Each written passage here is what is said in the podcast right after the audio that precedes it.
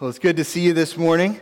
From uh, 2008 to 2012, I've shared with you how I was able to serve as the student minister on staff at Lakewood Christian Church in McAlester, Oklahoma. And during this time, I was given the opportunity to lead a small group of students uh, and adults on a short term mission trip uh, to the country of Haiti.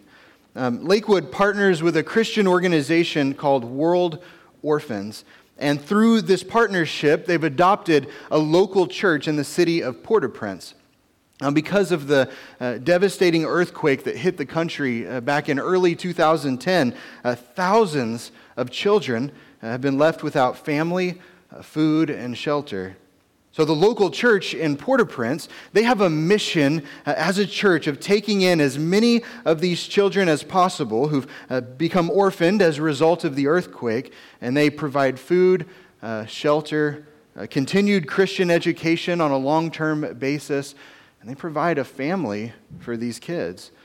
Now, the purpose of our trip really was threefold. We wanted to go and meet some of these children. Uh, we wanted to continue to develop our relationship with this church. And then our church asked us to come back and you know, bring a report about all that God was doing, all the good things that God was doing in that area. Now, I had prayed about this trip for several months leading up to it. I, knew that God was calling me to go to, to help lead. But I'll be honest with you, I wasn't thrilled about what God was asking me to do. I wasn't thrilled about leaving the country and going into an area with so much recent destruction. In fact, before we left, I remember having a running list of fears and questions and these, these what if scenarios just going through my head. Uh, some of these things included a, a lifelong fear of flying. You know, I've told many of you I hate to fly, it doesn't make sense to me. You got this long metal tube just floating through the air. That shouldn't be a thing, but it is. Yeah, I thought about well, what if I come into contact with new germs? That was a, was a legitimate fear. And even the possibility of having to hug new people. Um, I'm not so much a hugger, and some of you are. That's okay. God loves you. You know, what, what, if, what if I misplaced my passport on the trip? I couldn't get back. What if, what if the plane crashed? What if my luggage got lost? What if I got a disease or got hurt in some way? What if something happened to my family while I was gone? You know, some of my fears I think were realistic, but others, you know, not so much. Most of them, not so much. Like the fear of having to hug new people. I had to get over that. Well, as the trip got closer, what I came to realize was that so much of this trip was just out of my hands. I had very little control over the entire situation. In fact, if any one person or group of people had any amount of control over the series of events that would take place over the coming weeks, it would have been the staff at World Orphans, or the airplane pilot, or the translators um, who were assigned to us. I remember hearing a Christian comedian one time. He was addressing people's fear of flying. And just out of curiosity, how many of you are afraid of flying? A few. Uh, there's probably more than who want to raise their hand today. You know, you're, you're lying, you're not being honest. But. Um, we're in church, we can rectify that. Um, but he was talking and he, and he said, You know, don't be worried about flying. Don't be worried about this. Like when it's your time, it's your time. There's nothing you can do to add, you know, a single hour to your life. God has that planned. And, uh, and, and that set really well until he said, But what if it's the pilot's time? you know? I think I just ruined flying for a lot of you. So yeah, it was a legitimate fear. You know, what if what if it came down? well, when it came down to it, you know, my life depended on the experience of a select group of people, just a few people, and people that I didn't know very well. Uh, right before we left, yeah, I remember talking with some of the staff from World, or- World Orphans, and they walked us through the different scenarios and situations that we might find ourselves in while our team was on the ground. And, and they assured us that they had taken hundreds of successful trips, just like the one that we were about to take. But if I'm honest, their, their encouragement didn't do a whole lot to calm or alleviate the fears that I had. The truth was that I was about to put my life in the hands of a few strangers, people I'd never met, people I had no relationship with.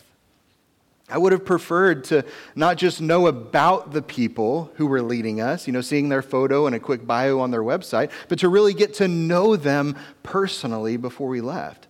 You know, because maybe if I felt invested in them, if they felt invested in me, I would have felt more at ease under their care. Well, as you probably guessed, you know, we'll fast forward many years. As you probably guessed, that the trip went really well. And one piece of evidence of that is I'm standing here with you today. The plane didn't go down. and one takeaway that I had from this incredible experience, and it really was a great experience, is that when it comes to the things that really matter in life, the things worth doing, the people that we need to be around, it's not just about what we know or don't know. It's not just about the facts that we know in life. What really matters, especially when it comes to the people who have the biggest investment, the biggest involvement, and the biggest impact in our lives, isn't the facts that we know about them. What matters is if we've developed the kind of relationship that leads to trust. And trust can take time to build. You know, just knowing the facts about something or someone will only get you so far, but trust will take you much further. In the same way that healthy and growing relationships with other people leads to greater trust, a healthy and growing relationship with God leads to greater trust as well. I'll say it this way that when it comes to your relationship with Jesus, the facts that you know about him will only take you so far. You can only grow so much in your Christian walk by knowing the right things. I've shared with you before that I, I think there will be many people who miss heaven by a distance of about 16 inches. That's the distance between your head and your heart. A lot of people know a lot of things about Jesus, a lot of things about the Bible. But do they truly know Jesus? Do you know Jesus? Do you walk with Jesus? Do you live for Jesus? So, what will really change the way that you relate to Jesus and live for Him is how you gauge your trust in Him. If we want to continue to grow in our relationship with God, if you're interested in deepening the way that you relate to Him, by developing a, a, relationship that's marked by confidence and trust in who He is, then, friends, we first need to go to God's Word. We need to see what genuine faith and what genuine trust looks like. Think about this for, for just a moment. And what would your life look like? What would your life be like if you had an unshakable, relentless kind of faith? Think about that. Imagine a life without fear, a life without worry, without the harmful kind of doubt. Not that difficult things don't or, or won't ever happen to you or around you, but that when they do, your first reaction, your first response is to put your faith and your trust in a big God. Imagine believing beyond a shadow of a doubt that everything God does, he, he does first and foremost for His glory, but He also does in order to build your faith and to draw you into a, a deeper, a closer, more intimate relationship with Himself. Everything in your life, your school, your family, your relationships, your, your work, everything would be impacted for the good if you could wake up each and every day with this kind of faith and this kind of trust in God. And friends, I, I believe that's exactly what God wants for each and every one of us. He wants to give us the faith to trust Him and to build our lives on the promises of His Word. Today, we're beginning a new series called Compassion According to Jesus. Now, you may be wondering, what in the world does compassion have to do with faith and trust? You know, why the long introduction if we're talking about compassion? Well, in Luke chapter 7, uh, Jesus is confronted with the miseries, the, the hardships of a dying servant, a, a grieving widow, a perplexed prophet, and a repentant sinner and really going against the grain of the social norm, he decided to serve each of these people with compassion, to extend compassion to all of them. Now, I think that if, if a hardship committee, I think churches like committees a little too much sometimes, if a hardship committee uh, made up of first century religious leaders had been put together and tasked with deciding which of these four people deserved help, which of these people deserved compassion, you, you have to wonder if they would have ministered to any of them. I've talked in the past about how compassion is giving up my wants to meet another person's needs. That's what compassion is. It's giving up my wants to meet another person's needs. I've enjoyed reading through Warren Wiersbe's commentary on uh, Luke's gospel. And when he talks about compassion, he uses an even shorter definition. I'm going to kind of pair these two together for this series. I think it's really good. He says, Compassion is your pain in my heart. Compassion is your pain in my heart. So I like both of these. I, think they help us understand how Jesus chose to respond to each of the four people we're going to read about over the next few weeks. Jesus decided to help all of them, to serve all of them. And that's because true compassion doesn't measure, it ministers. True compassion doesn't measure someone's life and sees if they're worthy of being a recipient of compassion. It ministers. In other words, true compassion doesn't discriminate, it acts. We're called to be people of compassion, people of grace. As for the connection between compassion and faith or trust, just about every time Jesus served another person with compassion, it led to the recipient putting their faith in God. Compassion can be a powerful tool for the kingdom. And that's the title of my message today Faith in a Big God faith in a big God. And my prayer for our church family over the coming weeks is that we would learn from Jesus to live like Jesus, that we would learn how to serve others with compassion well, and that we would know that we can put our faith in God regardless of what we go through. We're called to be people of faith. So before we dive into the text today, I'd like for us to spend a few moments in prayer. Just pray for our time together this morning. Let's do that. Heavenly Father, we thank you for bringing us together today. I thank you that Sunday is the start of a, a brand new week. It's a time for us to come and be reminded about who you are, to be reminded about your promises for your people, to uh, be recharged and sent out so that we can be your ambassadors in the communities and the neighborhoods, the workplaces that, that we're a part of. Lord, today I pray that we would be uh, certainly encouraged I pray, Holy Spirit, that you would convict us in the areas that we need conviction, and that you would comfort those today who need to be comforted. Lord, and that you would be glorified through how we spend our time together. We pray all of this in the name of Jesus, and everyone said, Amen. Well, friends, I want to invite you to turn with me to Luke chapter 7. Uh, we're going to continue our study in Luke. We've been in Luke since Christmas, and uh, my plan is for us to camp out here for, for quite some time. And I've been really excited about reading through and studying Luke. So I'm going to read verses 1 through 10, and then we're going to go back and we'll unpack uh, what we read, and I'll provide some practical application along the way. So, everybody take a deep breath. All right, Luke chapter 7, beginning in verse 1. When Jesus had finished saying all this to the people who were listening, he entered Capernaum. There, a centurion's servant, whom his master valued highly, was sick and about to die. The centurion heard of Jesus and sent some elders of the Jews to him, asking him to come and heal his servant. When they came to Jesus, they pleaded earnestly with him This man deserves to have you do this because he loves our nation and has built our synagogue. So Jesus went with them. He was not far from the house when the centurion sent friends to him to say, uh, Lord, don't trouble yourself, for I don't deserve to have you come under my roof. That is why I did not even consider myself worthy to come to you. But just say the word Say the word, and my servant will be healed. For I myself am a man under authority, with soldiers under me. I tell this one, Go, and he goes. That one, Come, and he comes. I say to my servant, Do this, and he does it. When Jesus heard this, he was amazed at him. He was amazed.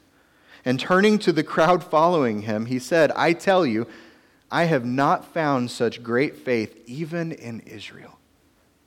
Then the men who had been sent re- returned to the house and found the servant well. So, a little bit of context for what we just read.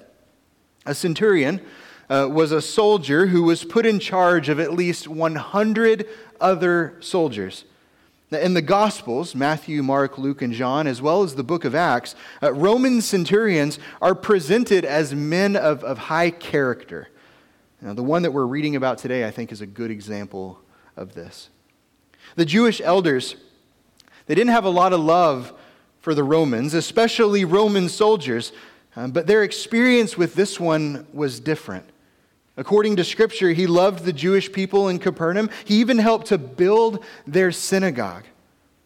He also loved his servant. He didn't want to see him die. This centurion, I think, understood what it meant to serve others with compassion. He, he had a heart of concern for the people in his circle of influence. I want you to imagine for a moment what this scene probably looked like. So here's Jesus and his followers uh, walking through the town, and then suddenly, out of nowhere, they encounter a group of Jewish elders who had been sent to Jesus with a message from a Roman centurion. Now, my sense of humor, and it's not always right, but my sense of humor has to wonder if Jesus' disciples were looking at each other and they were, they were thinking, man, we are so busted. Who did it this time? You know, Peter, was it you again? What, what have you done? You know, why, why have the elders been sent to us by a Roman centurion? This would have been an incredibly tense moment because the Romans were the bad guys in first century Judea. They had invaded the land. They, they forcefully set up the ruling government. These aren't exactly likable qualities for the people who already lived there. You, you have to understand this. The Romans took up large amounts of taxes and they made the people who didn't agree with their methods just disappear. In the historical account that we just read, a group of Jewish elders had been sent to Jesus, Jesus on behalf of one of these Roman centurions, and, and he was asking for Jesus' help. That this was unheard of. This didn't happen. Let's continue in Luke 7, verses 3 through 5. It says the centurion heard of Jesus. So he had heard about Jesus maybe even witness some of the things he had done. And he sent some elders of the Jews to him, asking him to come and heal his servant. When they came to Jesus, they pleaded earnestly with him This man deserves to have you do this because he loves our nation and has built our synagogue. Now, I'm reading between the lines. But Jesus' disciples were probably thinking, you know, they probably weren't thinking about all the good things the centurion had done. They're, they're probably thinking, well, good. You know, we hope his servant is hurting. We hope his servant's in pain and that he's contagious and that whatever he has spreads to every Roman citizen throughout the Roman Empire. You know, come on, Jesus, let's go heal some Jewish people. and maybe you're thinking, well, why would they do that? Well, remember, these are the same disciples who tried to call down fire from heaven to destroy people the disciples um, didn't really look like Jesus a lot, of a lot of the times, at least early on. They were flawed men. They got it mixed up a lot of times. But that's not how Jesus responded. Look with me at verse 6, just the first part of verse 6, very important verse. So Jesus went with them. He didn't criticize the Roman government. He didn't criticize the centurion. He didn't try to measure whether he was worthy of his help or not. He went with him. And actually, uh, Matthew wrote about the same story, and in his account, Jesus said, I will come and heal him. So, can you imagine the, the disciples saying, Whoa, Let's put the brakes on. Wait a minute, Jesus. You know, we can't just go around healing Romans now. I mean, the, the Jewish leadership, they already think we're crazy. If we start running around helping Romans, it's going to be all over for us. But this situation didn't bother Jesus. He put himself in what was an uncomfortable situation to most. He told the Jewish elders that he would gladly go to the centurion's home and he would, he would help, he would serve. And what happened next just blows my mind. Look with me to the latter part of verse 6 and the first part of verse 7. He was not far from the house, and they're on foot. So, not far could, could be a mile, it could be a quarter mile. We, we don't know, but he's not far. He can get there in a short amount of time. Says when the centurion sent friends to him so not only did he send the jewish elders but now he's sending friends to jesus said lord don't trouble yourself for i do not deserve to have you come under my roof. This is why i did not even consider myself worthy to come to you. But just say the word. Speak the word. Just say it and my servant will be healed. So in other words jesus i've heard a lot about you and i don't even think you need to come to my house I think if you just said the words from right where you're at, my servant would be healed. Jesus, you have the power to heal my servant long distance. You can do it wirelessly. That's how much faith he had in Jesus. Well, the centurion's friends continued to share his message with Jesus. Verse 8 for I myself am a man under authority, with soldiers under me. I tell this one, go, and he goes, and that one, come, and he comes. I say to my servant, do this, and he does it. So, this is another important uh, verse for, for this text because the centurion, he was able to identify an aspect of his own life that he had in common with Jesus. You see, when a centurion told his men to do something, uh, they listened, they acted without question, they didn't hesitate. And this wasn't because the, the centurion was bigger. It wasn't because he was stronger, faster, or better looking. It was because the men realized that he carried the weight of a greater authority. They weren't just listening to his authority, they were following a greater authority. The Roman centurion didn't represent just himself, he represented all of Rome. And they knew that. And the connection here, I think, is just beautiful. You see, likewise, Jesus, being fully God and fully man, was representing and working under the authority of someone else. And whoever Jesus represented, this centurion had witnessed enough to know that this person could do anything. He could do anything, even heal his servant from across town. So, just like the Roman centurion had 100 men under his authority, Jesus has sickness, disease, and death under his. And being fully man, Jesus submitted perfectly to the will of God the Father, his greater authority while on earth. I just love that connection that the centurion was able to make there. Let's continue with verses 9 and 10. We'll wrap it up with this. When Jesus heard this, he was, and what's the word? Amazed. Jesus was amazed at him. And turning to the crowd following him, so this would include his disciples and then other people who were just listening on and following him around uh, Capernaum. Turning to the crowd following him, he said, I tell you, I have not found such great faith even in Israel. And then the men who had been sent returned to the house and they found the servant well. It's amazing. Jesus expressed an audible wow. This is actually the first and only time in the entire New Testament when the Greek word "ethaumasen," which means marveled at or amazed, is associated with something Jesus said about another person. He said, I am ethaumasen. I am amazed at this. I am marveling at this. And it was something that someone else did. It's the only time that we see this. And what's amazing to me is that it's not because of the centurion's obedience, it wasn't because of his church attendance, it, wasn't even because of how much money he gave. It was associated with his faith. It's with his faith. I know beyond a shadow of a doubt that this centurion wasn't raised in church, he wasn't raised in the synagogue having attended Sunday school class since he was a kid. He didn't experience any of that. He couldn't recite the Shema found in Deuteronomy 6. This is the prayer that uh, even today Jewish families uh, recite. They pray every morning and every evening. He likely never read the Torah, the first five books of the Bible, and, and he was a Gentile. So everything was kind of going against him. Yet he had faith that Jesus could heal his servant long distance. He had that kind of faith. He had witnessed enough to know that Jesus is who he says he is. And his faith apparently was enough to amaze Jesus, Ethaumasen. He marveled at it.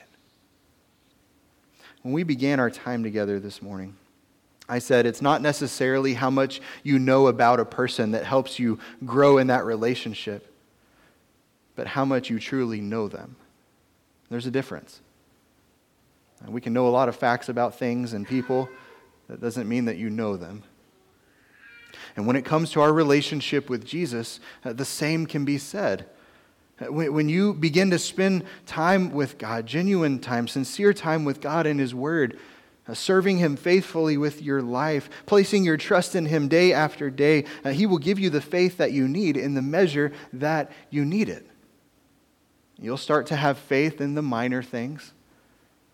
And before long, you'll recognize that God's giving you the faith that you need in the major things. And because Jesus was amazed at this centurion's faith, you know, I've read this, this story several times. And because he's amazed at his faith, I've, I've always walked away just believing that, well, the emphasis of this story was all about how big a person's faith is or isn't. And I've always walked away thinking, okay, well, God, I just, I just need to have bigger faith. And I felt like it was up to me. Like I needed to somehow muster that up in, in myself. When I'll, I'll be honest with you, there have been times in my life where my faith tank runs on E. What do you do in those seasons? What do you do in those situations? I think the more I've grown in my faith, the more I learn about God's Word, the more I've come to realize that it's really about having faith, but in a big God. It's not so much about us individually having this big, ginormous amount of faith. It's about us having faith in a big, ginormous God. Matthew chapter 17, verse 20, uh, Jesus said, I tell you the truth, if you had faith even as small as a mustard seed, that doesn't sound like huge faith on the part of the individual, does it? Mustard seeds are like the smallest seed in the world. They're tiny, but they grow into these, these big trees.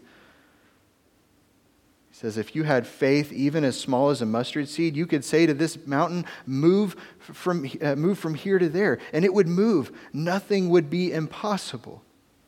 So let me remind you today that the mountain doesn't move because of what we can do. The mountain moves because of who God is and because of what He is able to do. Amen? If you had faith even as small as a mustard seed. So, just a few takeaways from, from this text, from this message today. Uh, first, as we go through this series, I'm going to encourage you to keep your eyes wide open for how you can serve others with compassion. Remember, compassion is giving up my wants to meet another person's needs. I would say it's not really compassion unless it hurts a little bit, unless you're sacrificing something. Warren Wiersbe says that it's your pain in my heart. You never know how God will use one act of compassion. You know, we've been learning, uh, especially the first part of this year, that we're really never more like Jesus than when we're serving. Jesus came to serve and to not be served. And as we grow in our faith, as we learn from Jesus to live like Jesus, um, we are going to be serving more. We're going to have that attitude of a servant. And compassion is a, is a byproduct of that. So keep your eyes open this week for how you can serve others with compassion. And I would say, you know, try to put yourself in the disciples' shoes a little bit. You know, G- Jesus decided to serve this centurion, someone that uh, to them they probably felt like wasn't deserving, wasn't worthy. Do the opposite of what they did. Follow Jesus. And then, second, whatever this season of life looks like for you, you know, Jim said at the beginning of service today, you, you may be having a, a great day, kind of having a mountaintop experience, and those are my words. So you may have come in here today and it's just a really low point for you, a really difficult season. Maybe it's uh, in, in your marriage, maybe it's in other relationships you have, or it's work related, whatever the list is, whatever it is. But I want to encourage you to keep putting your faith in the Lord, even if it's just faith as small as a mustard seed. Put your faith in a big God. And if you're in a place where your faith tank is running on empty, let me just remind you um, you have other people around you that want to pray for you, that want to walk with you through whatever it is that you're going through. That, that's part of the purpose of the local church is we're to bear each other's burdens. We're to encourage one another. We're to comfort one another. We're to speak the truth in love. So we can pray that God would give you the faith that you need to trust Him. As we continue our study through Luke's gospel, um, we're going to see that one of the things that glorifies God the most and points other people to Jesus is faith. And the same is true today. The thing that is most honoring to God is your faith. Let me say that again. Let, let it sink in today. Think about this. The thing that is most honoring to God is your faith. So, my, my prayer for our church family is that you would submerge yourself into God's word this season, that you would serve God faithfully with the gifts that He's given you, that you would put your faith in God in all circumstances. We, we serve a big God. Amen. Amen.